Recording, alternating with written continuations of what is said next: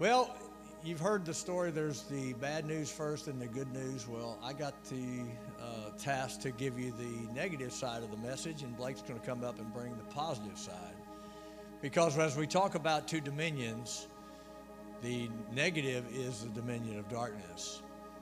When Jesus was praying in Matthew chapter 6, the Bible records the end of the message, the end of the prayer, like this Thine is the kingdom and the power and the glory forever. That's called a doxology. A doxology is something like a short hymn of praise that goes at the end of a prayer or something else. How many of you grew up in a church where you started the church service singing what was called the doxology? Praise God from whom all blessings flow. That's a great song. I mean, praise Him, you know, praise ye Father, Son, and Holy Ghost. I can't even remember all the words. It's been a little. Y'all remember that? We'll sing that again um, because it's, it's, it's proper and appropriate to praise God. I wonder if our prayers look like that. A lot of times, as we've been doing summer prayer, we talk about prayer, and our prayers are more like, God, here's my wish list, do this, do this, I'm complaining about something. And then we just skip the thing about the thine is the kingdom, power, and glory forever. What did Jesus mean when he said that? Same thing that John meant when he said it, and same thing that Peter said when he said it, and the Apostle Paul had doxologies on the end of his prayers. In Revelation chapter 4, in verse 11, there's a doxology. You are worthy, our Lord and God, to receive glory and honor and power, for you created all things, and by your will they were created and have their being. Going on to Revelation 5:12, same thing. In a loud voice they were saying, Worthy is the Lamb who was slain to receive power and wealth and wisdom and strength and honor and glory and praise. I would encourage you this week, as you delve into your prayer time, to begin using doxologies in your prayer. Take time to praise God because even Jesus, when he taught us this, he said, when you pray, hallowed be your name. Praise and priorities is one of the most important things about prayer. Now he uses the king, he uses the term kingdom in this prayer. Thine is the kingdom. Do y'all have any idea what that is? Do you know how many times Jesus refers to the kingdom in the Gospels, and yet so few times in churches do we hear people talk about that? You see, the kingdom of God is a Greek word basileia, basileia, and it means the dominion or rule. Dominion or rule. Also can be referring to uh, subject, territory subject to the rule of a king. So when Jesus says, um, repent for the kingdom of heaven is at hand. He's talking about the dominion or rule of, the, of, of god's kingdom.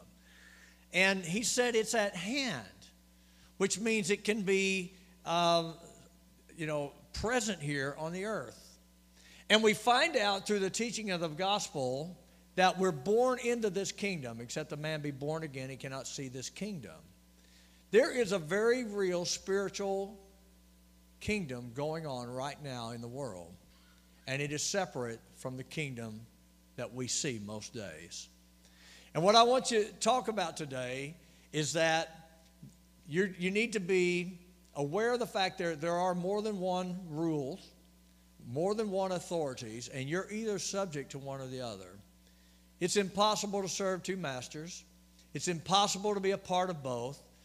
You can't be a part of the, the dominion of darkness and the kingdom of light at the same time.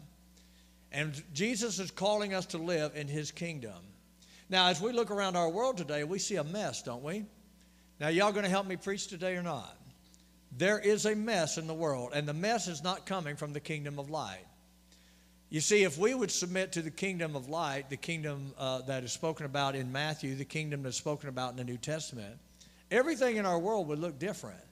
But the problem is, is that humans have a problem submitting themselves to God because we think we know better and we think we can do it our own way. And so, from the very beginning, when God created Adam and Eve, He put them in the garden, and right off the bat, rebellion happened. And rebellion happened because they did not want to submit to the authority of the Creator. Therefore, they were cast out into darkness. And so now we have the concept of maybe two kingdoms. You'll notice on the screen it says two kingdoms because sometimes we hear it spoken of the kingdom of darkness and the kingdom of light. But I did a lot of research and I may not have seen it, but I didn't really notice any time that the Bible talked about darkness being a kingdom. It's more like a dominion. In fact, darkness is, is uh, pretty well not unified like a kingdom is because there's so many different things in play. So many different types of, of uh, desires and wills. You see, when you get humans and our lust for power and, and significance and, and for our own way, you've got splintered and disunified things, and it never really tries to, it never really is able to come together, but darkness tries. The Bible talks about it in Colossians 1:13 that Jesus has rescued us from the dominion of darkness and brought us into the kingdom of the Son that he loves. He's brought us from dominion to kingdom, from the dominion of darkness to the kingdom of light. And I'm saying this because it reminds me of what Jesus said in Matthew chapter 4 and verse 8. When the devil took him up, took Jesus up and showed him all the kingdoms of the world and said, If you'll bow down and worship me, I will give you these kingdoms of the world. You see, it's not kingdom of darkness, it's kingdoms because Satan tries to unify but never succeeds. In Genesis chapter 11, we find out in the first book of the Bible, humans trying to take kingdoms and make it a kingdom make it a singular unit. We know that as the Tower of Babel. Y'all remember that? Y'all remember the story of the Tower of Babel? And you're like, what is the problem? I mean, all they were doing was trying to build a tower. Well, we don't know everything about what they were trying to do, but we know that they were coming together and they were they were ambitious. They were going to build something apart from God's plan.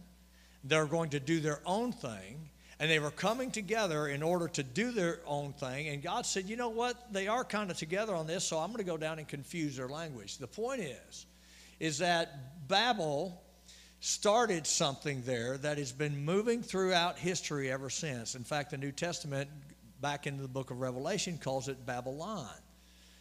What we have in the world today is a system just like Babel that we're going to get together, we're going to do all that we do, we're going to have success, we're going to have a kingdom that's going to stand, that's going to last, and it's going to be separate from what God wants. And that, ladies and gentlemen, is the dominion of darkness. And people deal with that all the time. You see, when you choose to sin, when you choose to disobey God, then you are choosing to submit yourself to the authority of the dominion of darkness. And that's why we live in a world where anxiety is the number one characteristic trait of the young people. Guys, it's crazy. Jesus said things like, Do not worry, do not fear. When you follow Jesus, you have righteousness, peace, and joy. And yet, so many people who, even under the couch of some type of religious experience that they think they have with Jesus Christ, they still live in those things. You're living under darkness. And everything that we see going on in the world, and I think all of us can say everything's a mess right now, and we don't know what tomorrow looks like. And the reason is, is because we have gone after darkness way too long. In fact, I would dare say it like this In the church of the Lord Jesus Christ, in the last 30 years, we have been more, inter, uh, more interested in entertainment. We've been more interested in feel good sermons. We've been more inter, interested in not offending people, that we just want to come up here and give some kind of little sermonette, send you on your way, and we go out into the world and we think that the kingdom of God is the United States of America, or the kingdom of God is my materialism, or the kingdom of God is my happiness. Ladies and gentlemen, none of those things are true. And the reason why the United States of America is in decline is because we have neglected the kingdom of God in our country. You see, the kingdom of God is what will give the ability and the power for our country to stand another 250 years. But don't think that it'll be here in 250 years. I told you I was on the negative side of it today. I want to alert you to the fact that Babel is still going on. People are still trying to gather and unify and, and gain and build a kingdom apart from what God wants. And they're using the world's methods. I don't have a whole lot of time because I'm the introduction, but I want to give you this. The dominion of darkness desires to be a kingdom, therefore, it always it is always attempting to unify, glorify, and magnify itself. Social media has been a big part of this. social media has been a huge part of this because in social media you get all kinds of stupid ideas. I, I wish I could preach to you a little while today. I'm reading a book called Irreversible Damage. It's, it's written by a lady who's not a Christian, uh, but she's talking about how that social media is getting behind the scenes of parents and speaking. She's the book's about how social media is speaking to our young girls, convincing our young girls that maybe they're not girls, that they're boys. And then you have the big education of, of, of our uh, society that basically says parents don't have the right to determine whether or not their uh, junior high girl goes to get hormones to begin to transfer. Guys, this is happening. It's already the law in California, and it's coming to a state near you. And the reason is, and I'll say this often, and Blake's going to say it as well, is because in the church, in the kingdom, we have not appropriated the power of the kingdom. We've lived for ourselves. We've kind of lived a little bit for the kingdom, a little bit for the world, and you can't do it both ways. You can only go after one or the other. I want to give you quickly, I want to give you quickly, and then a story, and then I'm done. But I want to put it on the board. This is what I see happening in our country right now. This is what's happened while the church has been asleep. Take a look. We call it the Big Seven. The Big Seven is the things that are going on right now in our country that is a part of Babylon that is attempting to bring this country back into bondage. And if we, as, as people of God, don't come back to submission to the kingdom of God, we'll lose. You say, well, that's not so bad. Well, none of us have ever lived under communism. So don't tell me how bad it is because none of us ever has. And yes, it's true the church can flourish under communism, but why would we want to do that when God gave us freedom?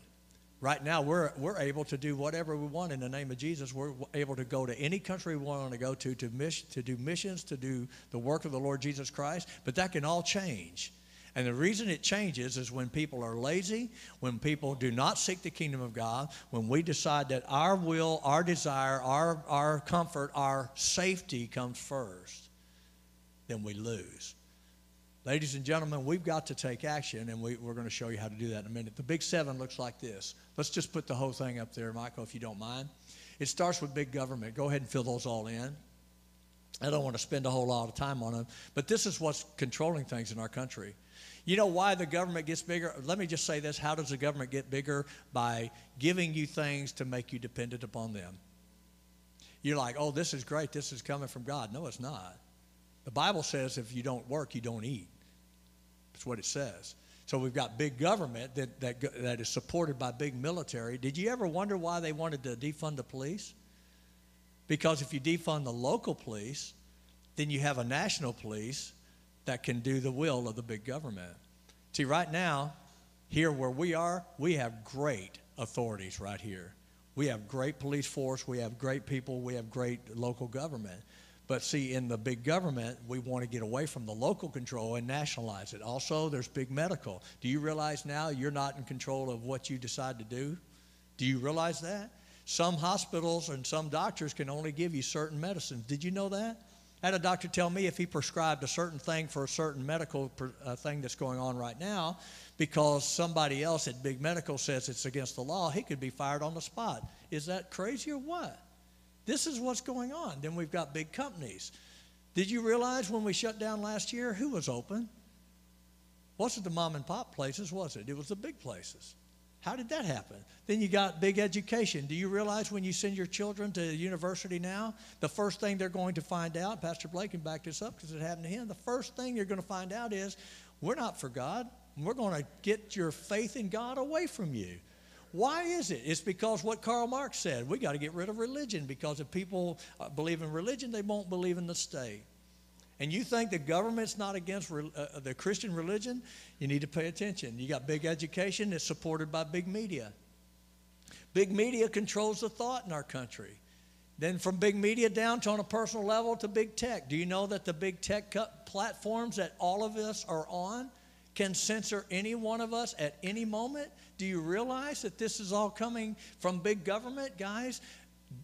Evil is working in our country, and the reason why this is happening is because the power that can resist it and restrain it, we've, we have walked away from it. We need to change. I want to close with a story.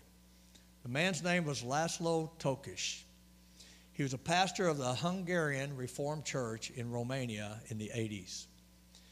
1987, he became the pastor. Now, Romania was communist at the time. Laszlo took the church as a pastor and right off the bat began to disobey the government's edicts. See, you may not realize it, but Christianity is illegal in communist societies. So if this happens in our lifetime, we're going to have to decide are we going to serve this or are we going to serve God? I want to tell you, if you choose to serve God, you're going to win. It may cost you something, but you're going to win. So Laszlo Tokes started preaching again. He started uh, dusting off the, the Bible. You see, in the time of Romania under communism, Nicolae Ceausescu, it's a hard name to say, he was the dictator, and the, the uh, churches had to register with the government. Does that sound familiar? The churches had to register with the government, and the churches had, had to submit to what the government said that they could sing. The churches had to sing the praises of the dictator. The churches had to uh, toe the party line. Ladies and gentlemen, a few years ago, the city of Houston subpoenaed the pastors of their churches to see what type of sermons they had been preaching so that they weren't preaching offensive sermons. That's the city of Houston, Texas. Guys, this stuff is here now. Well, Pastor Tokish is like, I'm here to serve the, the Word of God. So he began to preach the Word of God. You know what? His church grew to 5,000. 5,000 people in the city of Timișoara, Romania. The government didn't like it. So the government did everything they could to get him to shut up. He wouldn't shut up. So finally they decided we're, gonna, we're not going to kill him because if we kill him, we're going to make him a martyr. We'll just kick him out of his house. And they came to kick him out of his house. And they said, next Friday on the 15th, you're going to be gone. So Laszlo got with his church and he told his church, he said, Look, I'm going to be removed from my house by force next, next Friday. You know what happened? The community showed up, the church showed up. And you know what eventually happened? They stood there, they lit candles at night, it went through the night. The mayor came in, the military came in, everybody tried to get them to disperse. They wouldn't disperse because they were standing for the truth and for what was right. And you know what ended up happening? Eventually, the police realized that they were going to have to get violent and stop it. Well, they tried. But by Christmas of that year, the dictator was out of power because the power of the church is stronger than the power of Babylon. Ladies and gentlemen, we can do this, but we have to seek first the kingdom of God. Y'all make Pastor Blake welcome as he comes? Come on.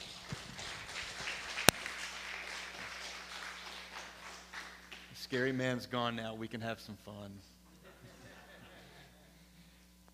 so let's just be honest about the world we live in. Okay? You, you see on the screen, here's what's happening in the kingdom of Babylon, or call it the kingdom of America, or just call it the world's kingdom to make it easy. All right? Here's what's happening. And chances are, you looked at it and you either said, That's exactly right, I agree with that. That's the problem. Or perhaps you come from a different persuasion and you say, actually, no, the world is screwed up, but those things aren't the problem. Maybe you think there's different problems in the world. And here's where I want to go today. Because what I see happening in the church is that we are all fighting, and there is a battle raging, but none of us seem to agree on who the enemy is. And most of us today are on social media. If you're not good job. You're not missing a whole lot. But most of us who are on social media, we're scrolling, and can we, can we just confess today that the more of that we consume, the angrier and more miserable and the more anxious we get? I mean, isn't uh, it's just like no, I never walk away from it and go, Lord, thank you for that time with you today. Now, now that I'm angry and upset, I'm ready to tackle my day for the glory of Jesus. Usually, we get on there and we just make a mental list of who our enemies are. We look at the world system and we determine this politician, this party, this group of th- this social group, these are the enemies. And then when I look at my friends, these are the ones who agree with me that these are who the enemies are. And then I look at some of my friends and they disagree with me, so I'm going to put them in the group of my enemies too. And if we could all just agree that I'm right and they're wrong, and we could all band together and change their mind, then the world's kingdom would work and we would be in harmony and things would work again and things could get back to normal. But the truth is, there is a problem in that methodology, and I want to share it with you today. that person and those people and those groups of people that we think are our enemy, the Bible says that's not actually our enemy.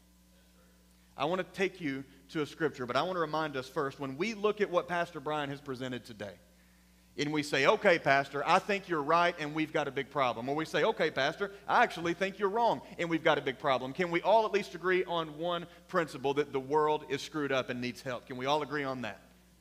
All right? You don't have to think Pastor Brian's right. I often don't, but we work together anyway. I'm, that's a joke. That's an awkward laugh, all right? That's one. I, I, get three offensive shots at Pastor Brian every sermon. That's one. I got two more. I'll warn you next time. Whether or not you agree, the truth is we can all look at the world and we can agree that there's a big problem. And we can all agree that the truth is found in the Word of God. At least I hope you can agree with that. And we can go to the Word of God and we can figure out what step we need to take. But the first thing we got to do is we got to figure out who the actual enemy is. Because if we're fighting the wrong enemy, we can't win the battles. And we definitely can't win the war. We remember who our enemy is. Ephesians chapter 6, verse 12 says it like this we are not fighting against flesh and blood enemies. Notice right there, number one, it says we don't fight, period. It doesn't say that. See, the answer to all of this madness and chaos in the world, hear me today, church, is not that we bury our head in the sand, that we make ourselves ignorant of what's happening in the world. And it's easy to do that. It's easy to look at the chaos and say, you know what, this is too much, it's too painful, it makes me too anxious, I get too worried when I look at it, so I'm just going to shut the TV off, shut the phone off, and I'm never going to pay attention to what's happening. I would encourage you not to do that because the Bible doesn't tell us that we need to remove ourselves from the world. Jesus said that we are to be in the world, just not of the world. So we do know what's going on.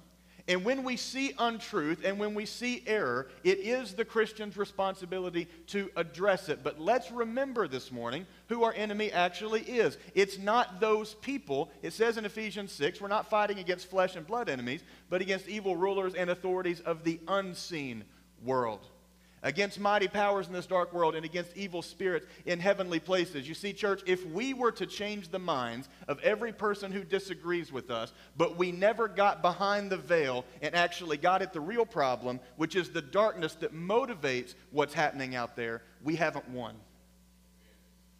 Getting somebody to change their political or social affiliation is not the gospel. The gospel is getting past these things and getting through these things and watching Jesus work from the inside outward. And if we attack it from the outside in, we'll never get to the real issue. Which takes me to point number two. We fight spiritual battles with spiritual weapons. Once again, we do fight. We are not passive people. We do not simply wait around for God to do something without us taking action. But when we fight, we know who our enemy is, and it's not the people. If you're attacking people, you're part of the problem. If you're attacking people, you're part of the problem. We fight spiritual battles with spiritual weapons. It says in Ephesians 6:13, the very next verse, it says, "Therefore, because our enemy is actually not the people, but it's the spiritual realm behind the people, it's the dominion of darkness that Pastor Brian talked about, because our enemy is spiritual, when we fight these battles, we fight with spiritual weapons, not physical weapons. The Bible says that the anger of man does not produce the righteousness of God. It's not wrong to be angry. When you see injustice in the world, when injustice is done to you or injustice is done to another, it's right to be angry. Amen? There is a righteous anger. But if it's fleshly anger, if it's bitter anger, if it's anger that comes out in ugly ways and in offensive ways, in ways that attack people and not the dominion of darkness behind the people, what you're doing is you're attacking a spiritual enemy with a physical weapon. And it will never work. It says, therefore, because our enemy is unseen and spiritual, we put on every piece of God's armor so you'll be able to resist the enemy in the time of evil. Then after the battle, you'll still be standing firm. If you feel like the world's beating you up, if you're in this place today and you're worn down and you're exhausted emotionally and physically, I want to encourage you change your strategy. Change your strategy. Change your strategy. If you want to know about the armor of God, I want to encourage you to read and study Ephesians chapter 6. It speaks to the weapons that God has given us to defend ourselves against the evil darkness in the world system. And it speaks to the offensive weapon God has given us, which is the sword of the Spirit. And the Bible calls that the Word of God. Church, did you know that our opinions are fleshly, earthly weapons fighting a spiritual enemy? Did you know today that what I think about what's going on in the world, yes, it's important to me, and yes, you may agree with me. But the truth is, my opinion seems to get lost in a sea of opinions. Can we just all agree today that there are enough opinions in the world? If you want opinions, you will not have any trouble finding them. If you want my opinion, you can ask me. I offered that up last night, and not one person came to me and said, What's your opinion with what's wrong in the world? I was offended and shocked because I really thought everybody would want my opinion. But what seems to be the case is that everybody already kind of recognizes listen, there's enough opinions out there. Everybody's got them. And none of them seem to be doing anything. In fact, isn't it crazy when you look at what's happening in the world and you have your own opinions and you share them and it seems like nobody's listening? You're like, what's wrong with people? Why don't you agree with me? The truth is, you're fighting a spiritual battle with a physical weapon. Your opinion only goes so far. But the Word of God, the sword of the Spirit, is the weapon that God has given you to fight these battles. I had a young lady, she's here today. I'm not going to share her name because I don't want to embarrass her. But right now, she's fighting a spiritual battle. She is speaking with a person who's not a Christian. And she came to me and she said, Pastor Blake, I want you to help me put together some information that I can give to this person because I want him to know who God is. And I think that's a great battle to fight. Amen? That's the way to do it. And I encouraged her. I said, listen, you share your testimony, you share your story, you share your opinion, but above all, get the scripture to this person. You give the word of God to this person because, church, my opinion, your opinion, yes, it's important, but it's not ultimate and it's not final and it's not infallible. We can't always guarantee that I'm right, but what I can guarantee is that when the word of God goes out, Isaiah says that it never comes back void. You want to swing a sword that's going to hit its mark, you put the Word of God on these situations. You start speaking the truth of Scripture, and you'll start hitting your mark, and you'll start winning some battles. I want to talk about strategy for a moment. Anybody here from Kentucky? Any Kentucky folks here? Okay, about 5% of the room. See, I come from a place with a whole lot more corn and a whole lot fewer taxes. Graves County, Kentucky. In Graves County, Praise God. Hallelujah. In Graves County, there are two big high schools in Graves County. There's Graves County High School and there's Mayfield High School. Now, in Western Kentucky, Graves County, if you want to play football, you go to Mayfield. If you want to play basketball, you go to Graves. But here's the weird thing. Growing up, I used to, I watched this. I, I, didn't go to either of these schools. I went to a little Christian school, but I would go to these games, I would watch the football games, and Mayfield would dominate. But yet, when I'd watch basketball games, Graves County would dominate. And I always thought this was interesting because during warm ups, and if you're not a sports fan, I apologize. Just turn your ears off. I'll be back in a minute. All right? But I used to go to these basketball games growing up. And my dad's here, he can testify to this. Mayfield had all the athletes, they were all about six six or taller. And in warm ups, they would come out, they'd be bouncing it off the backboard, dunking it behind their heads, and you would watch them in warm ups and think, my goodness, this team is going to run Graves County off the court. And Graves County would run out, and I won't disparage them too much, but they all looked like me. It's what they looked like. The point guard looked like me, the center looked like me, the backups looked like me, and the coach looked like me. And they would be out there in warm ups, doing layups, doing three man weave, doing bounce passes. I mean, you're just looking at this thinking these guys are about to get run off the court. And when the whistle blew, all the guys that looked like me on Graves County, they would go out there and they had a strategy. They knew they could not play with these other guys athletically. So, what they did is they took advantage of the rules. There's no shot clock in high school basketball, so they would just hold the ball. And their offense would go for about six minutes at a time. Most of the fans would sleep through the first three quarters. And at the end of the fourth quarter, the score would be like 18 to 14. Really low scoring, boring game, and Graves County always won. Now, I hated it as a kid because it was boring. But looking at it as an adult, I understand it now. they recognized the nature of the battle that was ahead of them, and they employed a strategy. And their strategy was this we know what our strengths are, and we know what our weaknesses are. And we know what their strengths are, and we know what their weaknesses are. And we know that if we don't give them the ball, they can't score. And that's how they won the game. And it was awful to watch. And every time they went to state, they got run off the court. But doggone it, they figured out how to beat Mayfield. And, church, here's what I see happening in the Christian world today. We all recognize there's a problem. We all seem to have enemies out there, and we don't all agree on who they are, but we all got them. And the church is fighting. I don't see many of the Christians that I know today in America being silent. Some are. Most of us are talking.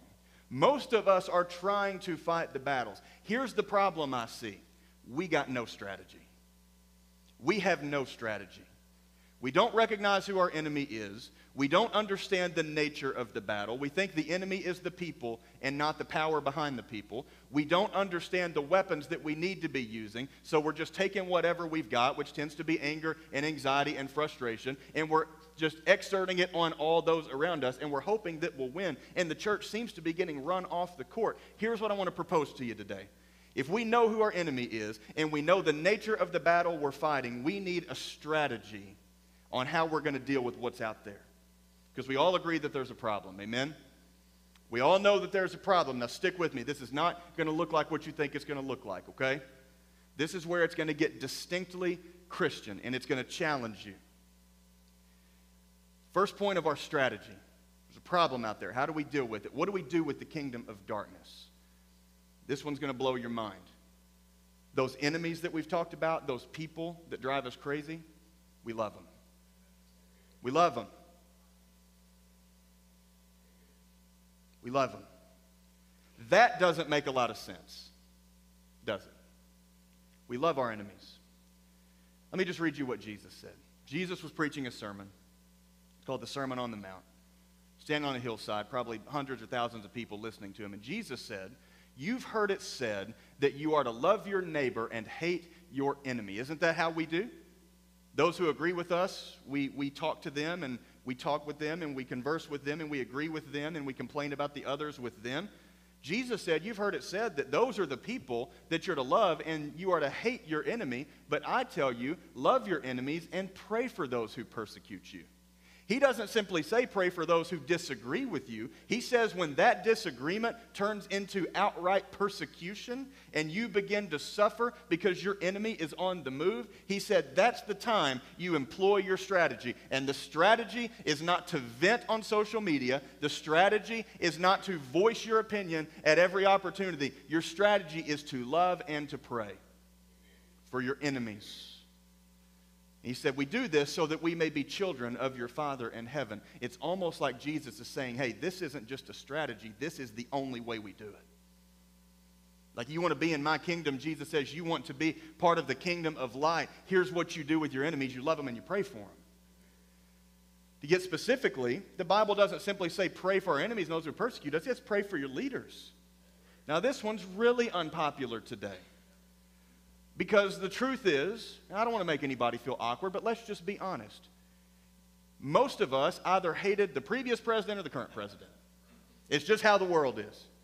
All right?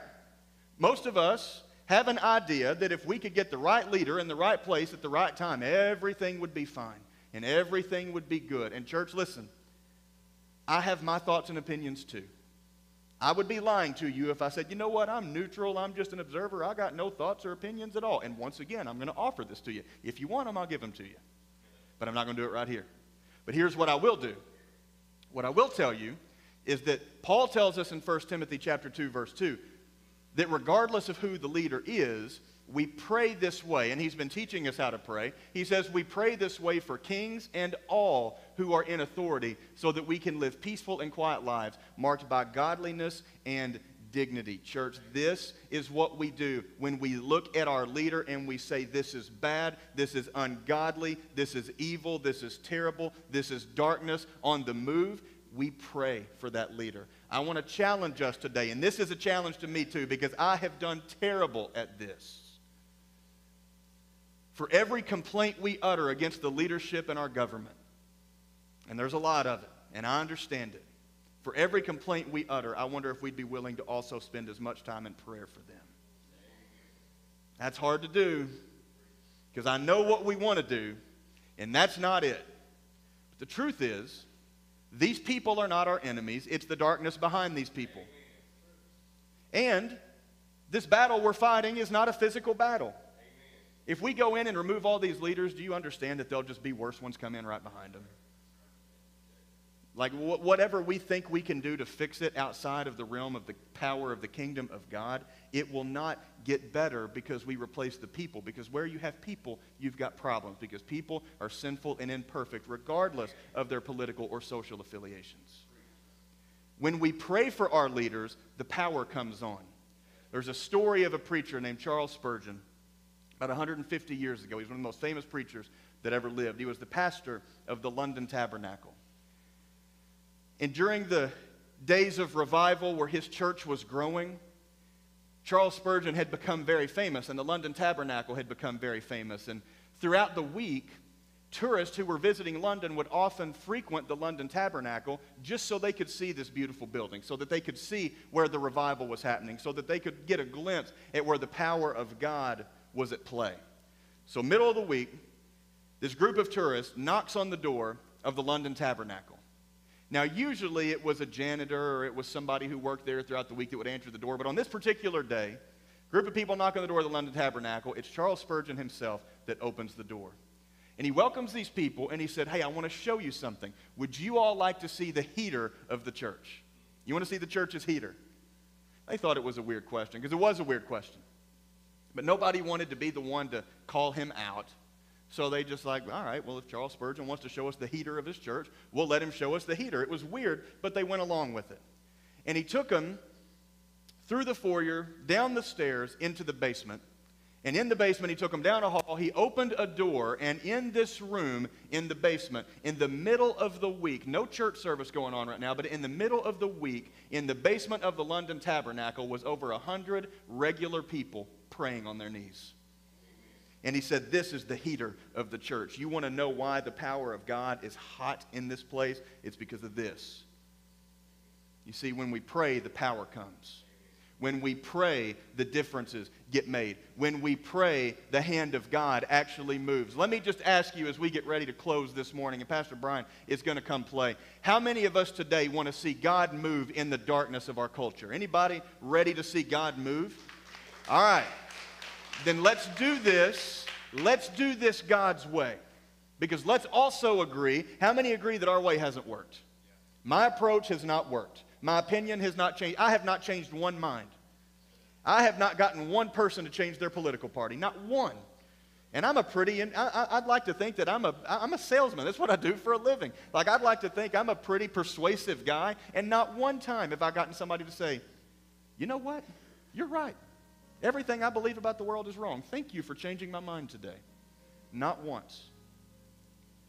But when we recognize the nature of the battle, and we know who our enemy actually is, and we employ God's strategy and not mine, and God's strategy is not that we hate and disparage our enemy, but that we love them, and we even go so far as to pray for them even as they persecute us. When we do that, then comes the power. You want an example? Pastor Brian gave you a great one. I want to give you another one. Jesus Christ was the Son of God. From eternity past, he has existed as part of the triune God, God the Father, God the Son, God the Holy Spirit. John 3:16 says he was the only begotten son of God. He was the only son, God's God. And it says that God so loved us that he saw us in our sin that he sent his only begotten son Jesus Christ into the world so that all who would believe in him wouldn't perish. We wouldn't lose the battle, but we'd have everlasting life. Jesus came to this earth, and for 30 years, he was a perfect man. He never sinned, although he was tempted like every other man and woman is tempted. Yet he never sinned. And at about age 30, he began to minister. And for three years, he went about, and all he did was love people, forgive people, heal people. And when he saw people living in error, he called it out and he gave them the truth. And there were times that he was angry, and there were times that he took action out of his anger, and it was always right. And we can learn from him. But even though he never sinned, he never failed, he never blew it, he was never a poor example, he was so hated for his ministry that the religious leaders and the political system of that day conspired together and they killed him. They tried him unjustly and they found him guilty of heresy. Can you imagine that? Finding the only begotten Son of God guilty of speaking wrongly about God? Unbelievable how backwards they had it. And they hung him on a cross, one of the most brutal forms of torture and death the world's ever known. And as Jesus Christ, the Son of God, he hung there. It says his body was so mangled that he didn't look like a man anymore. And he hung on that cross. You know one of the last things he said was before he died? He said, God, Father, all these people that are doing this to me, forgive them. He said, they don't know what they're doing. Church, can we let God soften our hearts today just a little bit and help us to see that those people out there that are causing all this chaos, they don't know what they're doing. It's evil, but they don't know what they're doing. You say, yes, they do. They know exactly what they're doing. No, they may know partly what they're doing, but what they don't know is that there's going to come a day when they're going to stand before Almighty God and they're going to have to take account for everything they've done. And all that vengeance that we feel that we want to exact on them, God is going to exact it and infinitely more in His righteousness if they are not saved first. And, church, what we must do today, if we want a strategy that works, we begin to pray for them now. Yes, we pray that God remove them from positions of power, but even more importantly than that, do we believe the gospel is good enough to save them? I mean, if we think that we were good enough to get saved, but they're not, that's a problem with me. I'm no better than anybody. Paul, the very man who wrote 1 Timothy 2 2, he called himself the chief of sinners. He never would have said those people out there are beyond the grace of God. May we not say that either. We pray for our leaders. And finally, today, I want to encourage us. What do we do? We love our enemies, we pray for our leaders, and we remember our mission. Church, did you know that there actually is work for us to do in this kingdom? When Jesus was getting ready to depart this world and go back into heaven, his disciples wanted from him the same thing most of us want today. How many of you would love it if Jesus right now would just show up and wipe out the evil leadership of this world and set up a kingdom and rule it with authority and power and majesty and holiness and perfection? Isn't that what we would all want? It's exactly what the disciples wanted. Jesus' own followers said, Jesus, now that you're about to leave, is now the time that you're going to establish this kingdom. They were excited. The Romans, they got to go. The Jewish leaders, they got to go. It's time for Jesus to wipe it all out. And Jesus says, We don't get to know that. But he said, all authority on heaven and earth has been given to me. Therefore, you go and you make disciples of all nations, baptizing them in the name of the Father and of the Son and of the Holy Spirit. You see, church, today, our mission is not to change minds, it's to take the gospel of Jesus Christ to those people that we think are our enemies, and it's to watch God change their hearts. We don't change the minds of our enemies. We rescue them from the domain of darkness and bring them into marvelous light. Colossians 1:13 says, "God has rescued us from the dominion of darkness, and he has brought us into the kingdom of the Son he loves, in whom we have redemption, the forgiveness of sins." Church, that's our mission. Those people that we disagree with, take them the gospel. Take them the word of God. You would be amazed what happens in the mind of a person who has received Jesus as your Savior. You want to see somebody's mind changed? Wait until you see their heart get changed. Then minds get changed.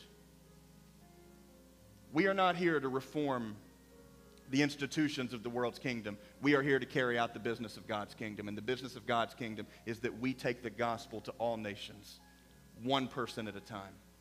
And we love them.